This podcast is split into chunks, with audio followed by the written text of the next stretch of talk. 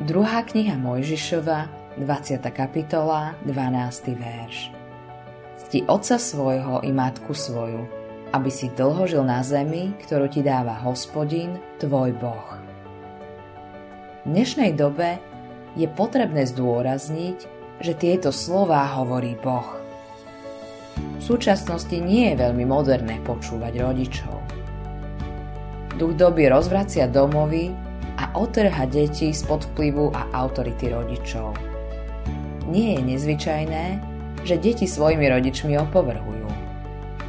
Používajú voči nim opovržlivé slová, vysmievajú sa im a do popredia dávajú svoje hodnoty, aby ukázali, že ich poslúchať nebudú.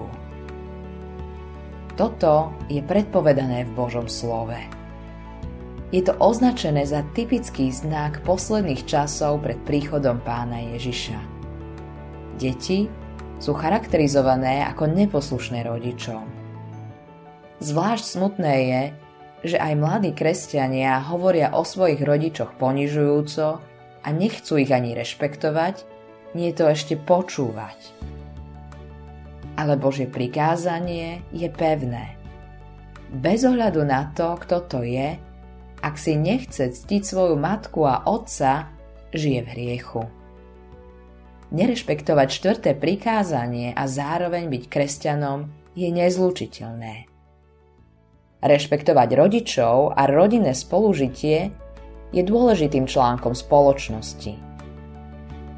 Vidíme to napríklad v čínskej a japonskej spoločnosti. Napriek pohanstvu a všetkému, čo je s tým spojené, sa tieto národy pozdvihli kultúrne aj politicky. V neposlednom rade je to zapričinené aj úctou, ktorú deti preukazujú svojim rodičom. Dietky, Poslúchajte si rodičov v pánu, lebo to je spravodlivé. List Efeským 6. kapitola 1. verš. To je Božie slovo mladým. Tí, ktorí poslúchajú toto prikázanie, získavajú do svojho života veľké požehnanie.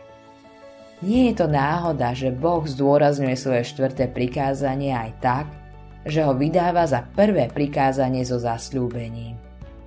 Ľudia, ktorí ho dodržiavajú, sa stávajú požehnaním aj pre krajinu, ľudí a celú spoločnosť, v ktorej žijú. Autorom tohto zamyslenia je Eivin Andersen.